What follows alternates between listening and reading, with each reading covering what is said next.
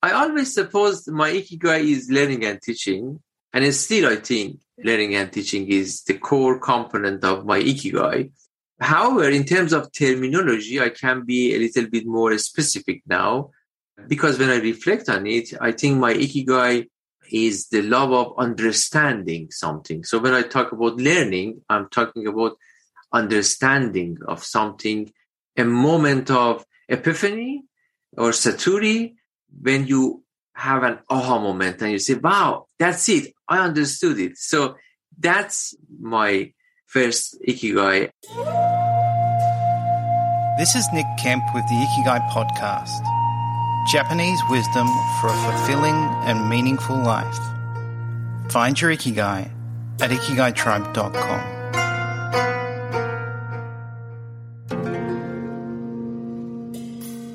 This is Nick Kemp with episode 40 of the Ikigai podcast, and my guest today is Dr. Yazdan Mansourian. And Dr. Yazdan Mansourian is a lecturer in the School of Information and Communication Studies at Charles Sturt University in Wagga Wagga, New South Wales. Yazdan, you received your PhD in Information Science from the University of Sheffield in 2006. You have a Bachelor of Science degree in Agricultural Engineering from Guyana University, and you have a Masters of Arts degree in Library and Information Science from Ferdowsi University in Mashhad. Along with your wife, you are also a librarian, and you have a sports mad teenage son. And I was introduced to your lovely 10 year old border collie whose name is Rebel, and you adopted Rebel and he's quite old, so he's not that uh, rebellious. And yeah, you are originally from Iran and you've lived in the UK where you received your PhD and now you reside in Australia. So thank you for joining me today. And thank you very much. It's a pleasure to be here. Indeed, I'm really excited about today's episode. Your life seems to be driven by your desire to learn and share information. And as a result, you have traveled and lived in several countries. Do you want to touch on how you came to become a lecturer in Wagga Wagga, New South Wales? Yes, sure. Thank you for the introduction. Actually, after finishing my PhD in the UK, I returned to my home country, Iran, and I began my academic career as a lecturer in library and information science at Kharazmi University in Tehran. And I was a faculty member at Kharazmi University for almost 11 years. Uh, then uh, I applied for an academic position at CSU and I joined the School of Information and Communication Studies in August 2017. And since then, I have been teaching various library information science subjects like information society, information sources and services. And also, I have a research program about human information behavior uh, in the context of serious leisure. And I think I should uh, define what I mean by human information behavior and what is serious leisure for the rest of this podcast. Sure, yeah, you do have this incredible academic background, and clearly you have this love of learning. And you actually reached out to me several times and sent me a paper which you wrote titled Information Sharing in Serious Leisure as a Source of Ibasho and Tanoshimi, a narrative from bonsai growers in Australia. so I was pretty interested when you sent me this paper. So I'm, I'm really glad you did. Obviously, information sharing and, and serious leisure and these terms or concepts, ibasho and tanoshimi, are things I'm very passionate about. And also learning bonsai has been one of those things I've always thought, oh, I'd love to practice that. But uh, I feel that I'm too old now. So, but I guess you're never too old. Now, what's interesting, Yazdan, you actually have a connection to Japan. You spent three months in Japan as a visiting scholar at the University of Tsukuba in Ibaraki Prefecture. So, when was that, and how was that experience? Yeah, it was an amazing experience. Uh, actually, it was uh, 2012. I have been invited as a visiting scholar for the summer from July to September, and I feel so lucky having the chance to visit Japan. And like many others, I am fascinated by the richness of Japanese culture, their cuisine, and the kindness and politeness of people. And interestingly enough, in that time, I was interested in the job market for librarians and information professionals uh, globally. So b- before my interest in leisure, I was interested in the concept of work. so I began my journey in leisure from work, the other side. Uh, so oh. yeah, in that time when I was there, I continued my research about a job market for a librarian and information professionals. And um, I have done a number of studies and I shared the findings with my uh, colleagues at Tsukuba University. Uh, so, uh, for example, I reviewed a sample of 100 library uh, and information science job advertisement to identify the career opportunities and the you know career options for librarians. So uh, and I shared the results with people in that time. And then after that, uh, I became interested to leisure because when you think about the concept of work, inevitably you need to think about the concept of leisure because they are so you know connected and there is a blurred border between work and leisure so for some people something is absolutely leisure and for some people it's just their work. So that was the beginning of my journey about leisure. And uh, because um, of my academic uh, background uh, in information discipline i look at the leisure from information science perspective uh, so in information science discipline we have a research area called information behavior human information behavior and by this term, human information behavior, the totality of interaction with all sorts of information resources in different contexts. So we have a number of concepts like information needs, information seeking, information sharing, and even uh, information avoidance, you know? And then we can actively engage with information resources or passively receive information. So for example when you are watching tv you are receiving information but you are not seeking anything. But when you have a question you go to visit all websites or books or go to the library to actively locate what you need. So it's a fascinating area for research and then we look at all of these information activities from different perspectives. For example, in one study, you might be interested to find out the emotional aspects of information sharing in a leisure context, or you might think about the cognitive aspects of information seeking in health context or educational context. So that's uh, the complexity of information behavior in different contexts makes it so fascinating. Yeah. It does make it fascinating, and information sharing is, is something we'll, we'll touch on. Before we do that, though, how was your experience of communicating your research and sharing your ideas in Japan? You know, when I was there, of course, it was summer time. Uh, so, and then I had the chance to talk with people in that school and also having some online communication with other people in different parts of the world. So, yeah, but I realized that um, to be successful in that academic context, you need to spend much longer time. So that was a very short visit. So I'm hoping in future I will be able to visit Japan again and spend, for example, a year or so over there. So, you know, in that time I had to return to my position in Iran in my work. So it was not possible, but hopefully in future I'll be able to visit there again. In particular, regarding my current research project, which is about bonsai growing, which is very yeah, relevant yeah. to Japan, Japanese culture. Yeah, that, that would be the place to do it. So, did you have the help of a interpreter, or did the people you speak with were they fluent in English? How did you go about, yeah, communicating and sharing ideas? No, we didn't have any interpreters. We spoke in English uh, because all of them were academics, so it was not a problem, and uh, we just communicate in English.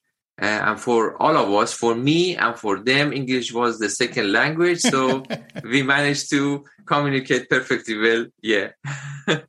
I see. Yeah, that must be fascinating communicating with people in a second language when you're from different yes. cultures. The only problem was I was not able to read Japanese. So, you know, going to supermarkets, you know, looking at all these uh, foods and stuff, you know, most in Japanese. So that was the problem for us. But in general, you have been there for, uh, you said 10 years or so, and you know much more about Japan and how wonderful it is to be there and how uh, polite people are and how kind they are. And we had a lovely time over there. I always looking forward to visiting Japan again. Me too. Yeah, I can't wait to go back. And I, I guess the work I do now really opens the door to go back. So yeah, let's touch on your paper. And the title of the paper again is Information Sharing in Serious Leisure as a Source of Ibasho and Tanoshimi, a narrative from bonsai growers in Australia. So we're connecting a few countries here. I think we should start by defining serious leisure. So, what is serious leisure? Serious leisure is uh, it's a term coined by Dr. Robert Stebbins in 1982. It includes hobbies, uh, amateurism, and voluntary activities with six criteria. Okay. Perseverance and commitment, potentiality to turn into a career, a significant personal effort, durable personal and social benefits, unique ethos within a social world, and personal and social identity. However, to understand serious leisure, we need to look at it in a bigger picture. And by bigger picture, here I mean we have different kinds of uh, leisure. And based on the level of engagement and commitment, with the leisure activities, then we can identify different kinds of leisure. For example, in one side of this uh, spectrum, we have casual leisure. And casual leisure, mm, like play, relaxation, or mm-hmm. passive entertainment, you don't need any specific skills or uh, knowledge or commitment or dedication, like reading a novel, watching TV, walking in a park they are all casual leisure for pure pleasure. Yes. Mm-hmm. And of course, nothing wrong with that. It's very essential for our well being. We all need to relax, we all need to rest. And it's a very important part of our daily life. But it's casual leisure.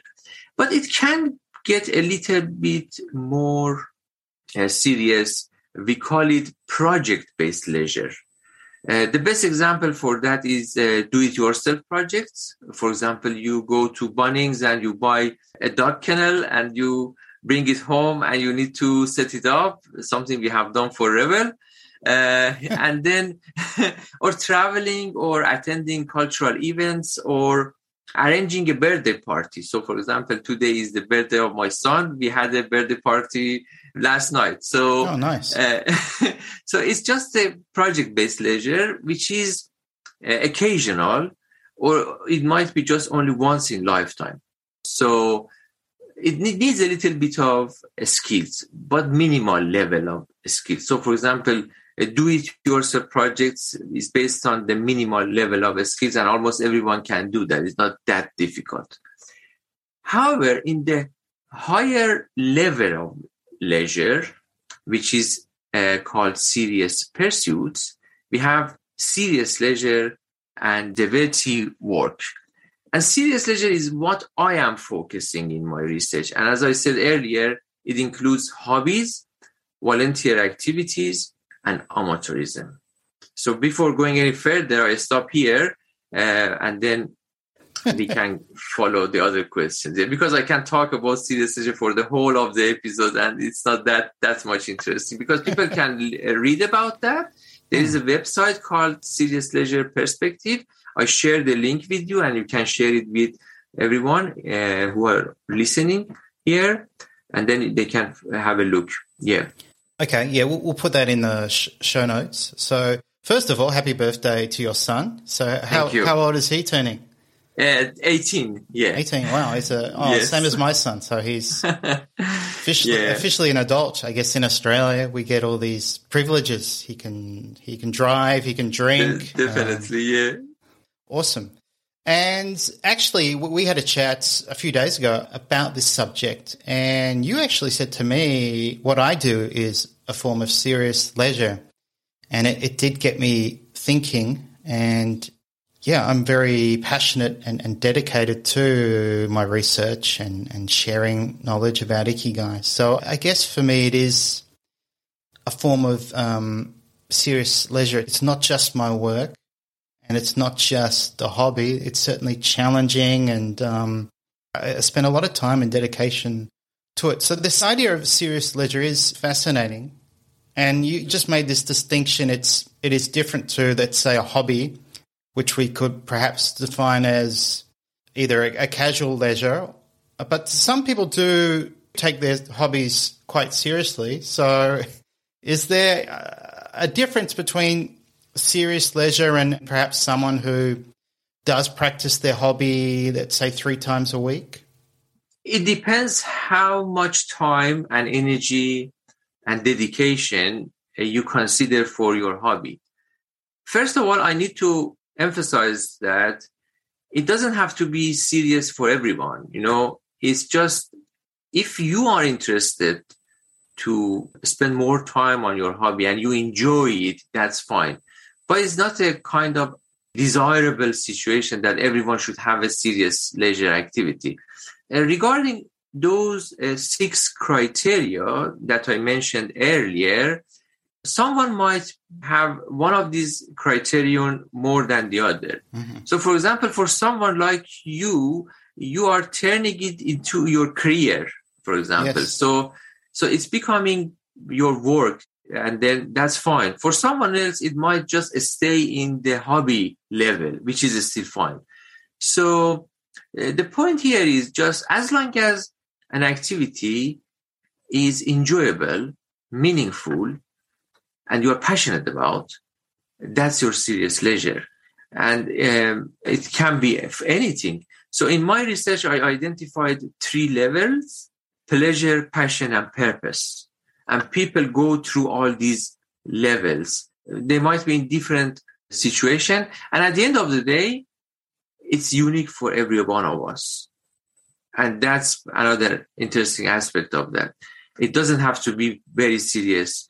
And also it can be too serious and become uh, an obsession or addiction or whatever. so we need to be careful. So it's not all about the positive side. So people that uh, research about this area, they identified some unintended consequences of becoming too serious about something, you know? So, yeah, moderation is always good. Yes. Well, it's interesting because we, we often take our work too seriously. We, we overwork. Yeah. And, and now with obviously working at home and computers and the internet, there is that possibility of, of working every day. So I do like this idea of serious leisure. But as you say, I think it is important we, we keep all things in moderation. Definitely. I think it always comes back to your your management of energy. Because um, I imagine some some hobbies where it's let's say sports based, you definitely need time to recover. And then if your gaming is your hobby, Well, you don't want to be doing doing too much gaming because that can be very detrimental to your health. But something like bonsai sounds fascinating as a serious leisure pursuit. Yeah. And your paper used bonsai as an example of serious leisure. And your study's aim was to discover how bonsai hobbyists seek, evaluate, organize, share, create, and curate information related to their hobby of bonsai. Definitely, yeah. So that's all fascinating. it sounds like a, a lot of uh, research. But let, let's start with what is the practice of bonsai? Uh, yeah, before answering this question, I need to share my story about how I ended up, uh, you know, doing this research about bonsai. you know, um, because it's important uh, because it happened very or in an organic and natural way. You know, when I began my research program about serious leisure, I have done my first project exploring serious leisure in various groups of people, and I used maximum variation sampling to include people from all sorts of you know hobbies and volunteer activities and i interviewed a number of people like bird watchers gardeners and from different kinds of hobbies. And one of them was a bonsai grower. And when she was talking about her hobby, I realized that bonsai ticks all the boxes as a serious leisure. So, so it's a really, it can be serious, but at the same time, it's open to everyone. So you can be a very, you know, in a basic level and enjoy bonsai, or you can dedicate your life to bonsai. So it's open to everyone in all levels. And that's why I was interested in bonsai. And uh, basically, bonsai is a combination of sophisticated horticultural skills, aesthetic principles, because it's an art, you know, and mindfulness. And the practice of planting, shaping, and preserving trees in shallow containers to represent an ideal form of nature. And the word bonsai include two parts. A bon means a shallow container such as a pot or tray, and sai means planting. So, in a very simple and basic definition, a bonsai is a tree planted in a shallow container. Yes. uh, but as you know, not every potted plant is a bonsai. so, as I said earlier, bonsai is a combination of many things. And um, regarding what I learned from bonsai growers, because I am not a bonsai grower, I'm just observing what they do. I interview them. Uh, I'm learning from what they do. Based on what I learned, almost any kind of tree can be a bonsai. Of course, it depends on the climate and how experienced you are. It's different. And there are some popular bonsai species such as jade tree, Chinese elm, juniper, uh, Japanese maple, uh, pine trees, different kinds of figs, and also some Australian native plants uh, are very popular at the moment in Australia, like uh, lilly pilly, silver banksia, a bottlebrush, white cypress pine, a gum tree. So all sorts of that. And this uh, practice needs a high level of skill. So you need to constantly learn something, you know. They have to learn how to feed them, how to trim them, how to do pruning, how to use uh, different kinds of fertilizer. So, because it's easy to kill a bonsai, it's difficult to keep it alive.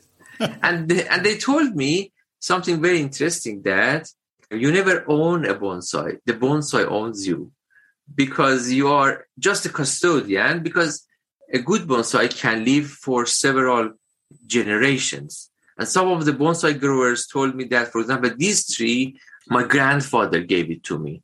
So they can live for hundreds of years.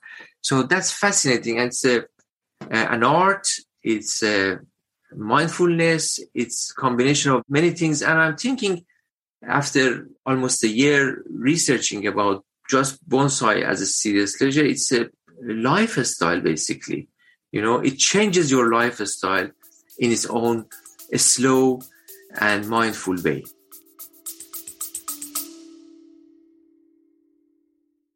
Hey there, Nick Kemp here, and I wanted to touch base and let you know about my new course, the Find Your Ikigai course.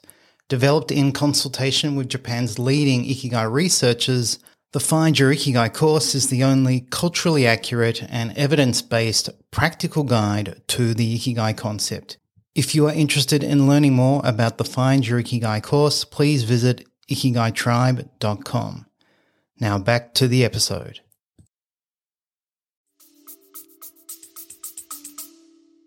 I'm not surprised by that idea that the pursuit of bonsai owns you. That that sounds very typical of a Japanese um, culture or Japanese philosophy.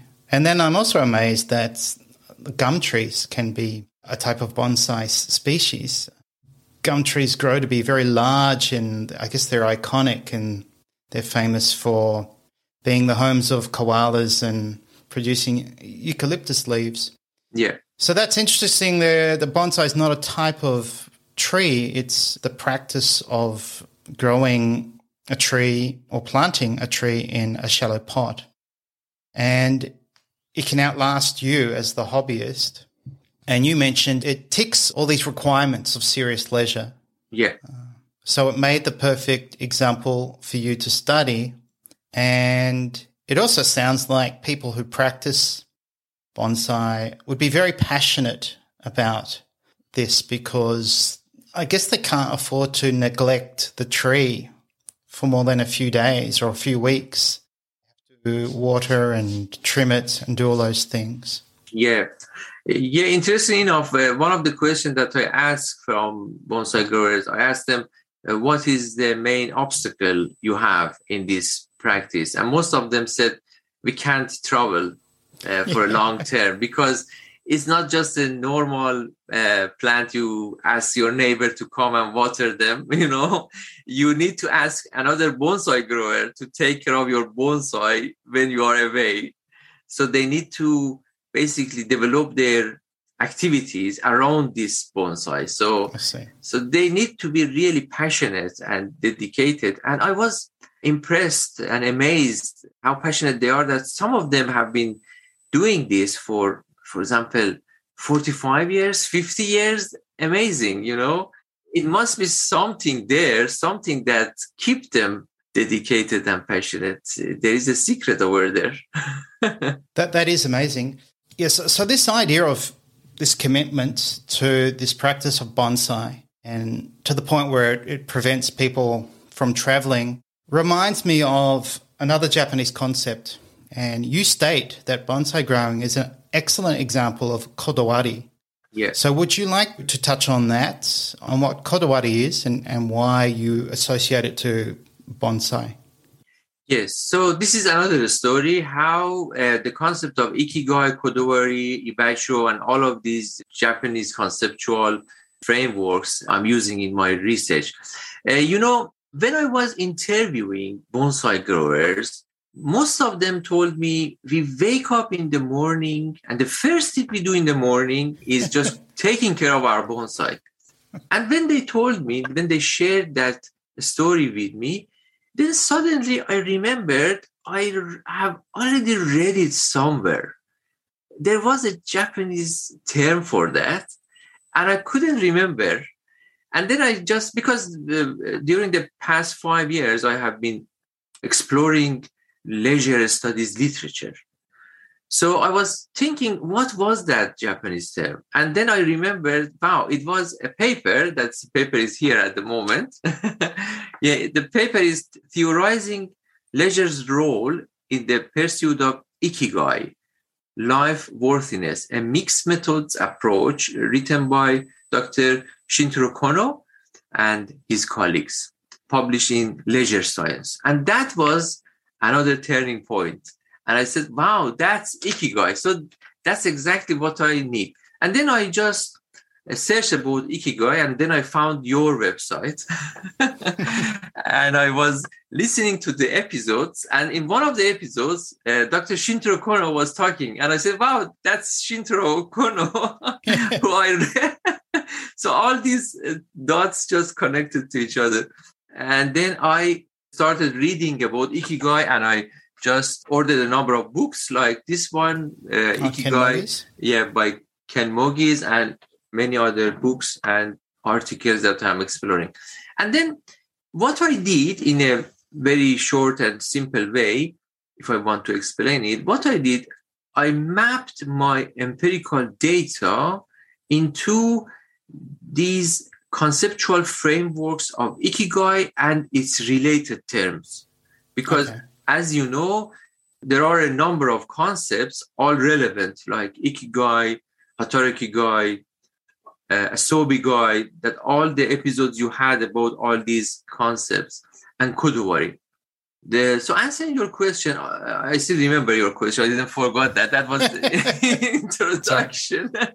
so the kodawari is just pursuing perfection, realizing you never get it. So you keep going, but you know there is no perfect, final, ultimate point. But you keep going. So for bonsai, it's exactly what they do. So they keep working on a tree to make it as beautiful as possible, to represent an ideal form of nature, but they know they never reach that. But it doesn't stop them to continue. And interestingly enough, this is the other uh, and Wabi Sabi are two sides of the same coin.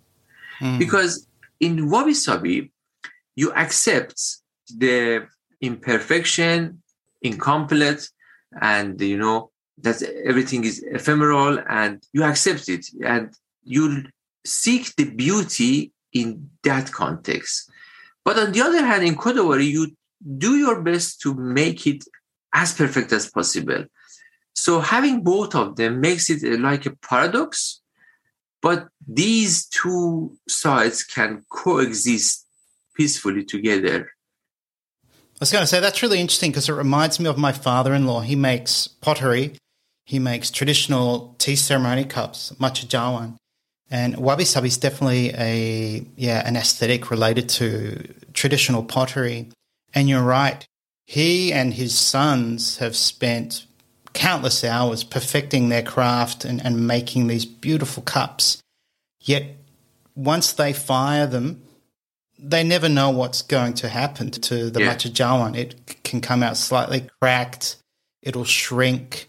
So, yeah, there are these two elements at play of uh, kodawari, so going to extreme care with the fine details of one's work, but also this understanding of wabi sabi, this acceptance that you have limited control and there's this natural aspect to certain crafts, I think. So pottery deals with clay, water, uh, fire.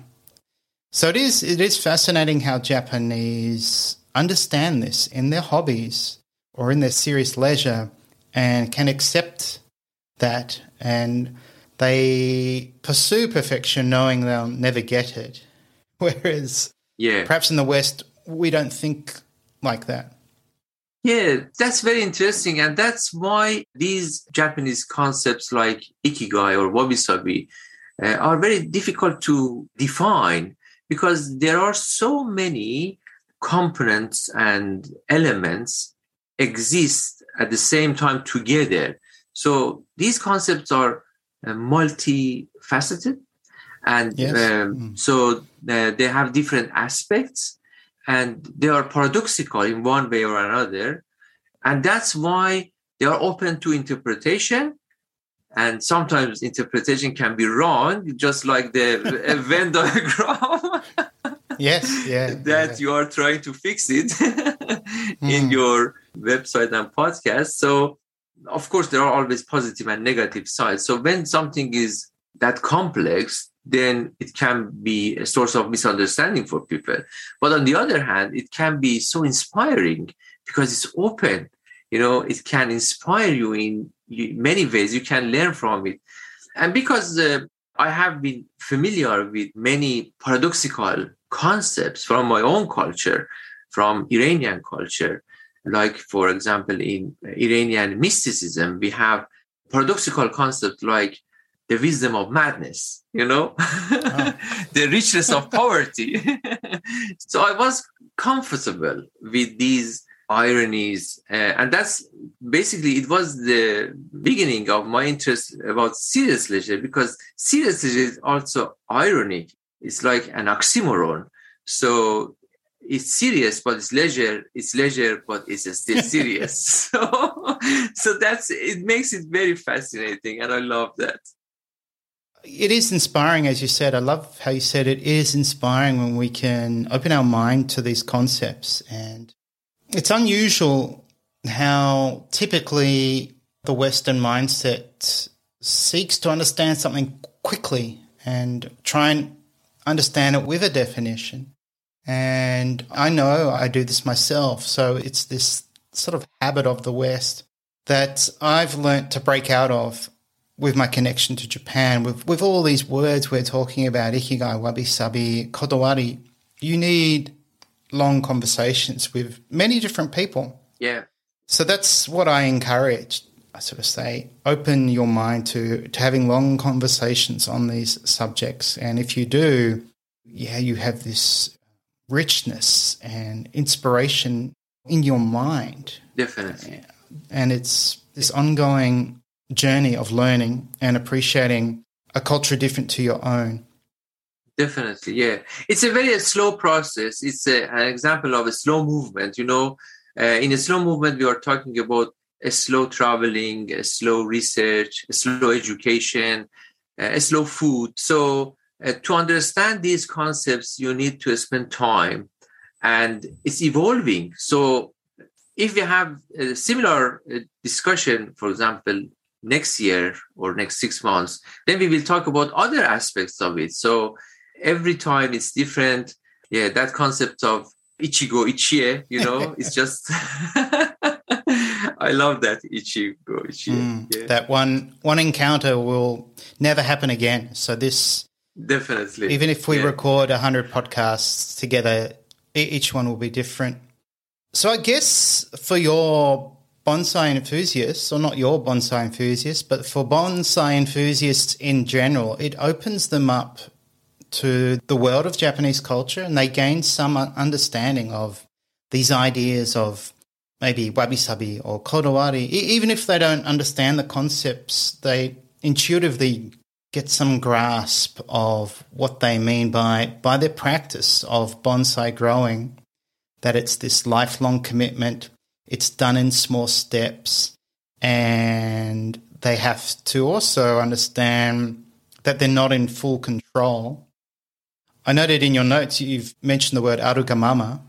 Yeah. That was um, something I talked about with um, Dr. Holly Saga about this idea of the true nature of things. So it goes beyond yeah. acceptance, and that the true nature of things would say, well, if you if you want to care for a bonsai tree, it's going to be a, a lifelong commitment, and you have limited control on what will happen.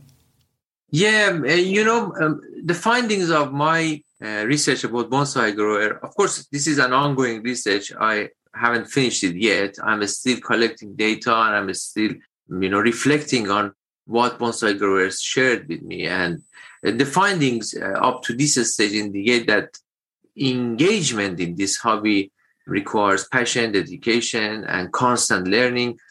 And as a result of that, bonsai growers need so much information to pursue their passion.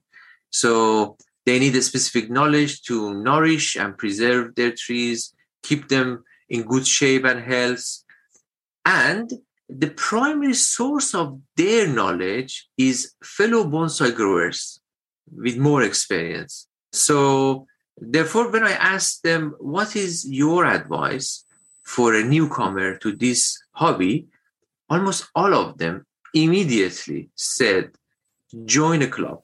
Mm join a club and that's that is exactly when this personal hobby becomes a social activity yeah mm. well this is where we get into the, the, i guess the concept of ibasho yes. and this idea of information sharing so really your, your paper was about information sharing using bonsai as a wonderful example yes and i guess we can only share information in a social context and yes the Japanese language again has this another amazing word to describe that ibasho. So yeah, would you like to talk about that in the context of your study? Oh yes, uh, you know, in my area of research, human information behavior, we can't write a paper about information behavior in general because it's too broad. So we mm. need to be specific in each paper. So, for example, in one paper, I might just talk about information needs, in another one, information seeking, and that's it. In this paper, I'm just talking about information sharing. Why information sharing? Because my research over the past five years showed me that among all these information activities, information sharing is the most joyful activity. Not necessarily because of the importance or significance of the information, just because of the communication nature, because sharing is caring, you know? yeah, it's just when you share something with someone, it means you care about that about that concept and you are caring about that person. So, and before this project that I'm interviewing bonsai growers during the pandemic, I have done a internet-based research about information sharing in bonsai hobby as a coping mechanism you know? Oh wow. Uh, yeah and i share the link with you here. And then in that internet based study uh, i didn't interview anyone. I just uh, searched through bonsai youtubes and i used the comments that people shared on the most visited bonsai youtubes um, youtube videos. And the result of that research showed me that the remarkable capacity of serious leisure, in this case bonsai growing, to link and unite people during a crisis was one of uh, the main elements here. And people who are passionate about bonsai, they created virtual hobbies around bonsai, their shared interest talking about uh, their hobby and obviously, without this hobby, gathering this group of people and uh, encouraging them to speak to one another and share their experience and knowledge was almost impossible. And the finding also showed a range of people related to this hobby enjoy the process and product of a bonsai. And interestingly enough, not all of them were bonsai growers. Some of them were just interested they just look at what other people have done so this concept of information sharing creates communities of interest and then it might be communities of practice because a unifying element like a mm. hobby encourage people to get together and share information with each other yeah. So, for example, a bonsai grower in the current project that I'm interviewing people, they told me when we when we have a question before searching any website or going to books or you know other printed materials, we call a friend. It becomes this form of intimacy. Yes. And this is something I discovered through my own community, through sharing and, and learning from others this idea of ikigai that we all care about. Zoom calls I've had and the conversations become very intimate. So there's this intellectual intimacy, but it often becomes emotional and you begin to understand how important ikigai is to these members and you, you share aspects about your personal life. So I imagine the same happens with many other hobbies and there often also has another concept. Perhaps there's the senpai kohai relationship where you have someone who has more experience, the senpai, who yeah. becomes someone to rely on and someone to to ask for help.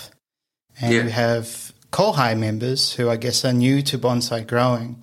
And this relationship develops, but it's done in this community that can be defined as an ibasho where people can be comfortable being themselves, asking yeah. for help, and, and sharing. Perhaps they share images or videos of their own bonsai trees.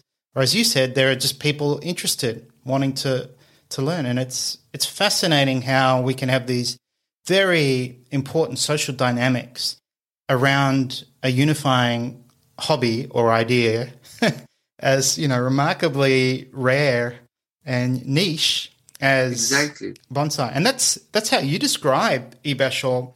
You actually use the term niche as probably the, the closest word in English. Yeah. So would you like to touch on that too? The good news is in leisure studies scholarship, these concepts like ikigai, ibasho, um, you know, it's becoming very popular and people are reflecting on that. And uh, for example, thinking about synonym words in other languages creates discussion. and this discussion is very productive. So, another remarkable capacity of these concepts are their importance in terms of generating dialogue. You know, so for example, I am not a bonsai grower, you are not a bonsai grower, but we are talking about it here. Why? Because it has that potential. Because mm. I am interested uh, in human information behavior, you are interested in ikigai and Japanese culture. Then we have something to share based on this hobby. So, yeah, because it's very specific, because it's very unique, it makes it so fascinating. And people who are involved in that practice or hobby, uh, then they create that niche, they create that safe environment when you can be yourself, you can go there and show your interest, show your vulnerability. You know, yeah when you go to a bonsai grower club with all peoples, people who have been involved in this hobby for years with so much experience and you know nothing about it, you have to show your vulnerability. And that's amazing because it's just the beginning of communication, beginning of social tie, social bond. So, for example, I attended an exhibition here in Wagga Wagga. It was the celebration of the 40 years of bonsai club in Wagga. And obviously, I, uh, I have nothing to share in terms of bonsai rather than what I learned from other bonsai growers. So I went there. They were so welcoming. They were so kind. Why? Because they are passionate about what they do. They love what they do. They don't have to do it. They don't get paid to do it because it's not an obligation or a task. They do it because they love it. And because it's not competition of course they have exhibition they find the best bonsai they gave prize to best you know practice that's fine but beyond that competition is collaboration so they collaborate with each other and that's why we have 57 bonsai club just in australia wow yeah. it also highlights that the ibasho concept it includes roles and so within each club i'm sure every individual has some sort of role. Maybe yeah. you have someone who has lots of experience and can offer advice on how to grow them. Maybe there's someone there who's uh, has great knowledge on growing, you know, just gum trees for, yes. for bonsai, and, and maybe you have someone who doesn't have a lot of experience, but maybe you know they help in other ways. Maybe they make sure everything's running on time or getting people together. And so that's the beauty of ibasho that you can be vulnerable, but everyone can have some sort of role. And they're sharing their ikigai, I guess, in this specific context. It's this opportunity to share something that, you know, makes your life worth living, sharing this knowledge and learning from others. So it is fascinating how it often comes out of hobbies. I know of another niche. It's actually a online niche. I'm not really a part of it, but I saw it and thought about mentioning it in my book. But there is a community of guitarists who make this guitar based on yeah. Edward Van Halen's guitar, and there's there's quite a few Facebook groups, and you have members who some actually will provide you with the body parts of the guitar. Some offer advice on how to paint it, and you have all these people from men in their 60s to teenagers sharing their photos as they make their own version of this guitar. And yeah, there are no stupid questions. A- anyone can ask yeah. any question. Everyone's helpful. And it's all built around this love for, you know, obviously this guitarist and his guitar that he made famous. It's fascinating. It's these hobbies that make people's lives worth living yeah. Rather than the, the Western interpretation where it's it has to be entrepreneurship or your dream job. So I, I really like this idea of serious leisure being a source of ikigai. Yeah. And as we both know, it's also something for us or for, for people to look forward to, which Yeah. is defined by this word tanoshimi. Yeah. And this was one of my favorite words when I first started living in Japan. I would hear it all the time and I'd think, wow, they really they really use this expression to look forward to. Is how I understood it at the time. I'd be saying something like, "Oh, I'm going to see Forrest Gump on the weekend." You know, the movie. Yeah. Like, "Ah, tanoshimi da ne," and I'd be thinking, "Wow, they use that word all the time." So, how how do you understand the word tanoshimi? Tanoshimi is also one of my favorite words in this conceptual framework. Why? Because there is another specific reason. You know, in my discipline, information science, for almost four decades, uh, scholars in human information behavior focused on all the negative aspects of information activities like information anxiety, information overload, Uh, information poverty, information pollution, and the list goes on and on and on. but recently, a few scholars highlighted the fact that why we are not focusing on the positive sides of information activities. An emerging term in my discipline is the joy of information. Nice. So, yeah, the joy of information and working on that, find out how joyful can be information seeking and information sharing and all information activities. And because I focus on that, I had to explore the concept of joy in um, well being studies, in positive psychology, and I learned about why joy is important. And Tanoshimi was uh, one of the terms that is exactly what I'm looking for because Tanoshimi is another culturally unique concept in Japan, which means enjoyment, fun, or hobby that something that you're looking forward to experiencing it in a Mm. context and you anticipate a positive outcome. So, and my research shows that Tanoshimi can be a powerful and unique concept to understand how people engage with leisure activities and how uh, it can be a source of comfort and joy and transformation for them and how they can feel that in their leisure activities to make their activity as rewarding as possible and to provide a positive outcome out of what they are doing. Emotional aspect of this concept is related to what I'm doing. As I said earlier, I'm trying to map my empirical data into these conceptual framework and I explore it in different disciplines. And that's why my research is multidisciplinary uh, because it's relevant to well-being. And that's another aspect of information behavior. We used to be focused on just information behavior, but recently we are moving towards other discipline, what we can learn from them, what we can share with them, what we can do together, you know? So, yeah.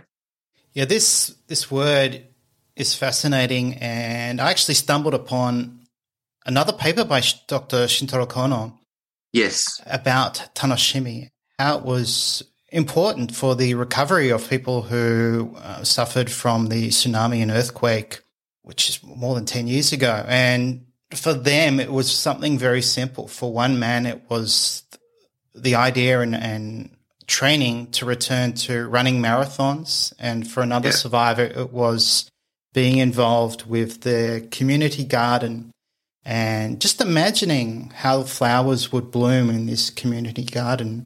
And the word he used was tanoshimi.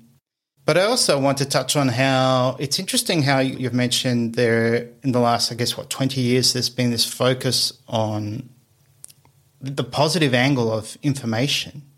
Yes. And this seems to tie in also with positive psychology, and that's yeah. really only been a, a movement in the last 20 years.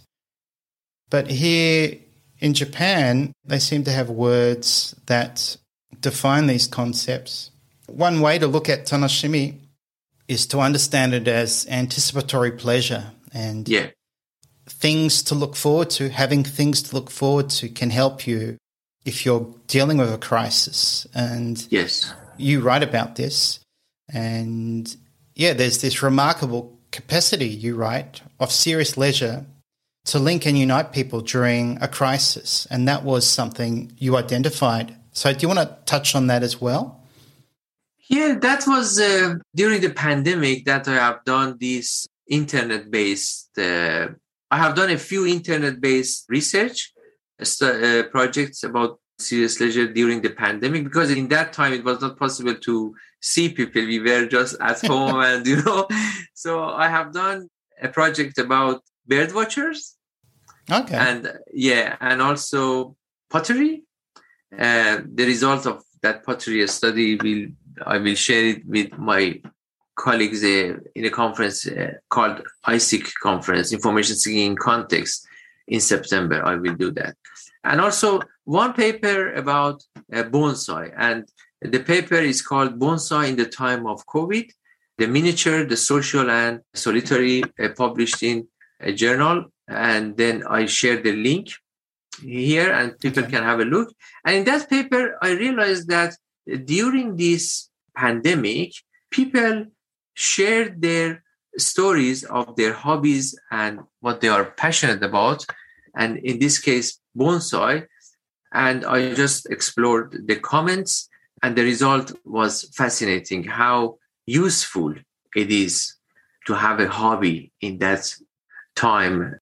I employed a method called user generated content analysis. So the comments that people leave on social media like YouTube, because there is a massive volume of data over there. So you, and it's publicly available. So you can go and explore them from different aspects. You can do quantitative analysis. You can do qualitative analysis. So yeah, and the result was fascinating in terms of the usefulness of having hobbies during difficult times.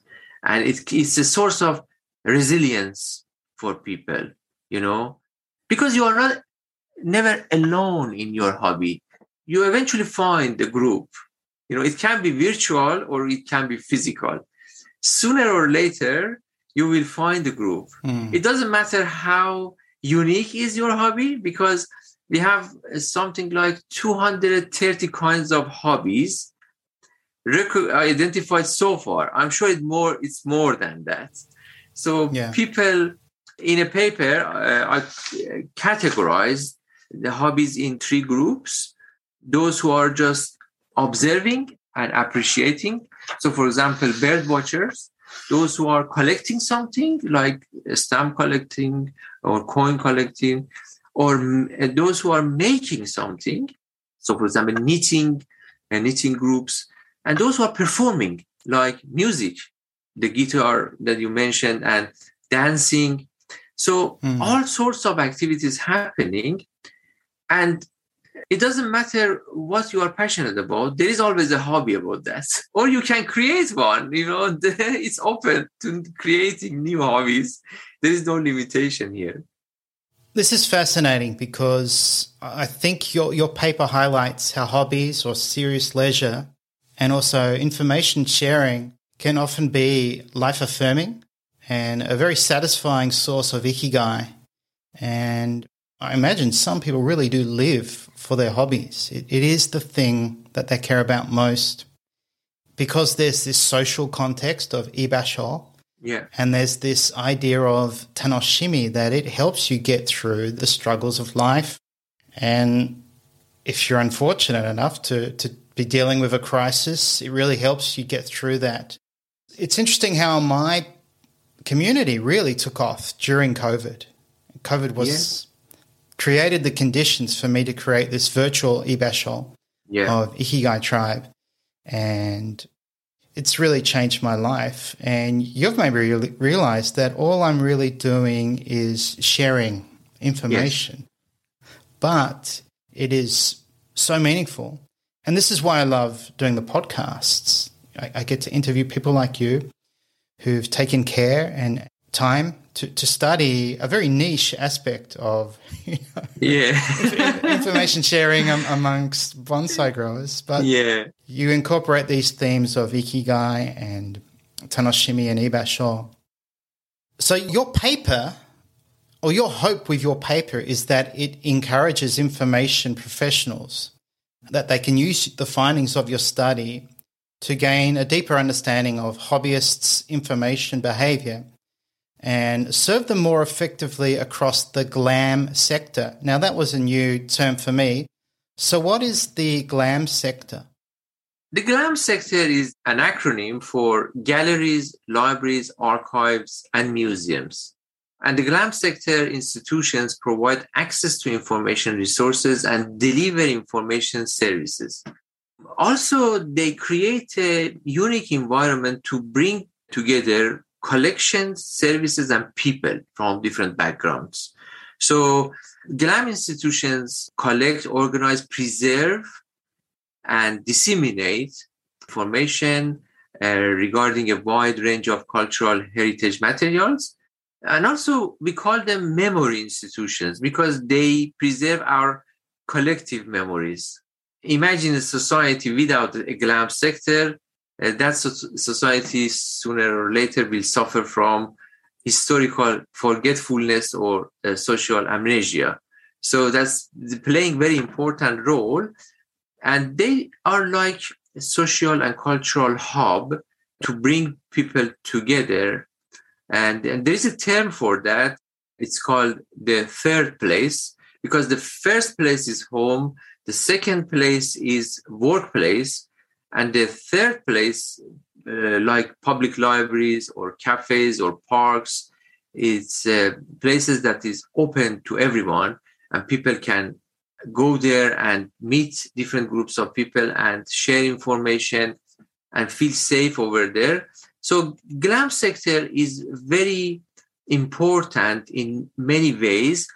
And in my research, uh, because every research study should have at least three kinds of uh, contribution a contribution to policy practice and research so uh, in terms of practice i need to identify a number of practical implications of what i'm doing mm-hmm. so and what i'm trying to share with my colleagues in the glam sector is think about people who are involved in serious leisure and provide information they need because they are very good friends of glam sector you know because they use different sources of information so they use libraries they go to galleries they just all these hobbies in one way or another is connected to glam sector so they are very good friends of uh, libraries and other glam institutions and so we need to consider them in our information um, services. So, for example, a few uh, interviewee mentioned this uh, point to me that if you go to a public library uh, looking for information about a hobby, they usually you usually find something basic, an introduction to something, and we need more advanced information. I see. So yeah, I wrote another uh, an article about benefits of serious leisure for public libraries I share it with you and you can add the link to the podcast.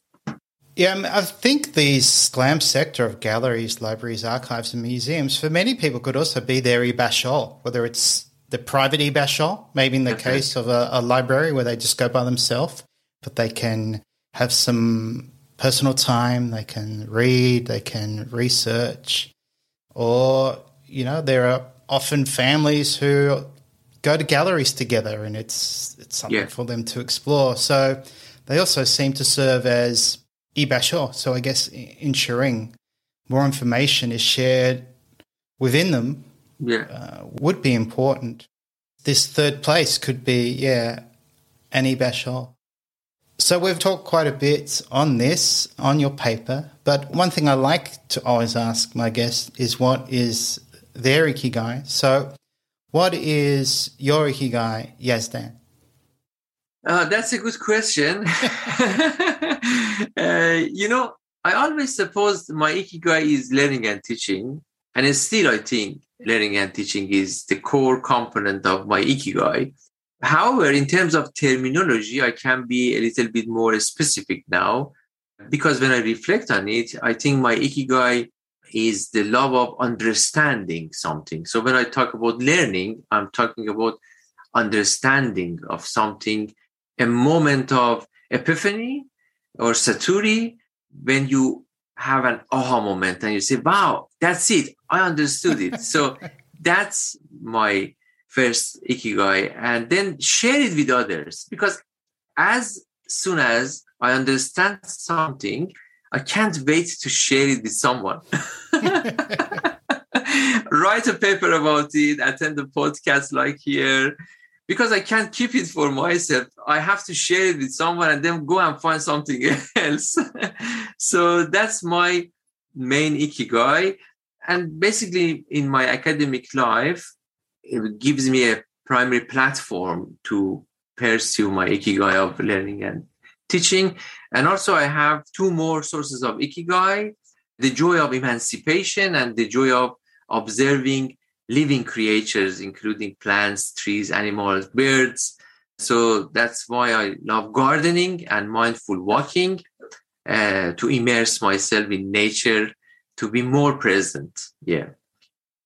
It's interesting you mentioned this idea of having an epiphany as an ikigai source. That's what Ken Mogi shared with me on episode six, that for him, having an epiphany, a realization, a deep realization for him was yeah, very life affirming, even though it you know, didn't happen very often. It would, wouldn't happen every week or every month. Yeah. But this other idea of sharing knowledge definitely for me is something I can relate to. I love learning and then sharing it and find great pleasure, but also a, a strong sense of purpose in doing that.